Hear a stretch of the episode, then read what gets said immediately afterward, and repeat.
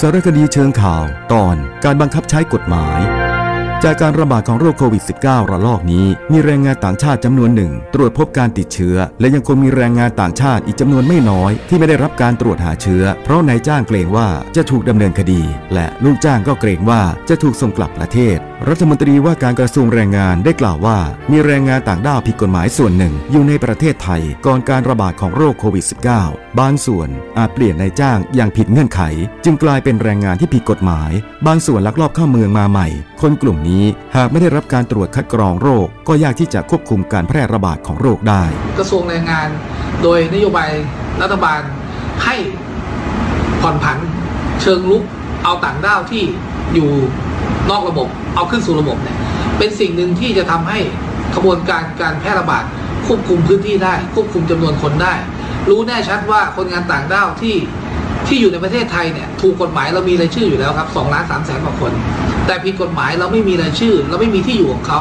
แต่ถ้าเอาเข้าสู่ระบบจะทำให้การควบคุมนั้นควบคุมได้ แล้วก็สามารถตรวจโรคคัดกรองออคัดกรองเชื้อแบบเชิงลุกได้ ตรงส่วนนี้คือ เป็นการควบคุมตัวปริมาณของคนงานต่างด้าวได้ ว่าใครติดใครไม่ติดในส่วนหนึ่ง และนั่นคือเหตุผลที่ต้องมีการผ่อนผันให้คนต่างด้าวสามสัญชาติ ได้แก่ กัมพูชา ลาว เมียนมายังคงอยู่ทำงานต่อไปได้เป็นกรณีพิเศษ แต่จะต้องดำเนินการอย่างถูกกฎหมาย กล่าวคือ ต้องผ่านการตรวจโรคโควิด -19 จัดเก็บอัตลักษณ์บุคคล ภายในวันที่ 16 มิถุนายน 2564 ส่วนการทำทะเบียนประวัติคน ซึ่งไม่มีสัญชาติไทย ที่มีใบอนุญาตทำงานอยู่ด้านหลังบัตรให้ถึง 31 มีนาคม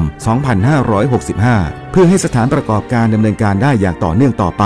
และแรงงานมีเวลาดำเนินการตามกฎหมายเพิ่มมากขึ้น โดยในขณะนี้นั้นได้มีการชะลอการนำเข้าแรงงานต่างด้าวเข้ามาทำงานในประเทศไทย โดยการขยายเวลาให้แรงงานต่างด้าวกลุ่มต่างๆ ที่ทำงานอยู่ภายในประเทศไทยทั้งกรณีหนังสือเดินทาง ใบอนุญาตทำงานหมดอายุ หรือครบกำหนดการอนุญาตให้อยู่ในประเทศไทย ให้สามารถอยู่ในราชอาณาจักรไทย และทำงานต่อไปได้ และให้แรงงานต่างด้าวสามสัญชาติ ที่ใบอนุญาตสิ้นสุด หรือหลบหนีเข้าเมืองลงทะเบียนออนไลน์กับกระทรวงแรงงาน ซึ่งได้มีแรงงานต่างด้าว ลงทะเบียนจำนวน 654,864 คน โดยทั้งหมดต้องดำเนินการตรวจโควิด -19 เพื่อป้องกันการแพร่ระบาด ให้เสร็จสิ้นภายในวันที่ 16 มิถุนายน